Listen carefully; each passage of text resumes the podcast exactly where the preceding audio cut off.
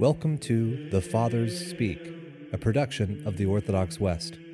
Each day, Father John Fenton reads a selection fitted to the Western liturgical calendar from one of the Fathers of the Church.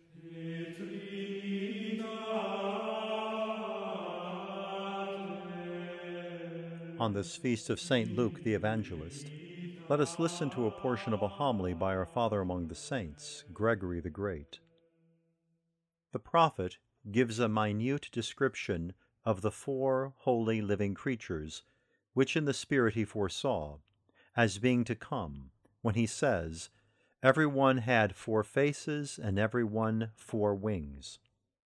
What is signified by face, if it is not celebrity, or by wings, unless it be the power of flight? For it is by the face that a man is recognized, but by the wings the birds of bodies are raised into the air.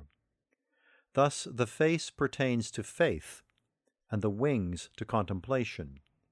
For in our faith we are known by Almighty God, as he says of his sheep, I am the good shepherd, and I know mine, and mine know me. And again he says, I know whom I have chosen. And for contemplation we are raised above ourselves, as it were, to heaven. Each of them then had four faces.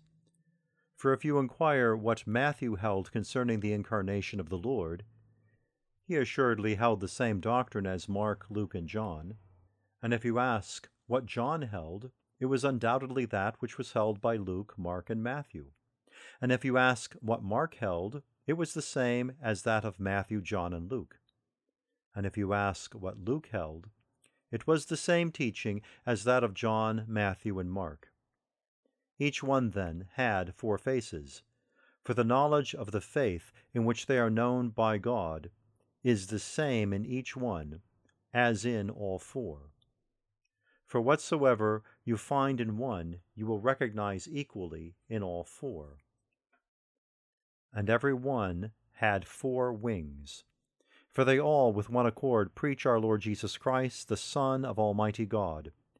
And raising the eyes of their mind unto his Godhead, they fly upon the wings of contemplation. Therefore the faces of the evangelists pertain to the human nature of the Lord, and their wings to his Godhead. For with their faces they gaze upon him in whom they see the body. But when they say that in his Godhead he is incomprehensible and incorporeal, they fly heavenwards in contemplation as if on wings.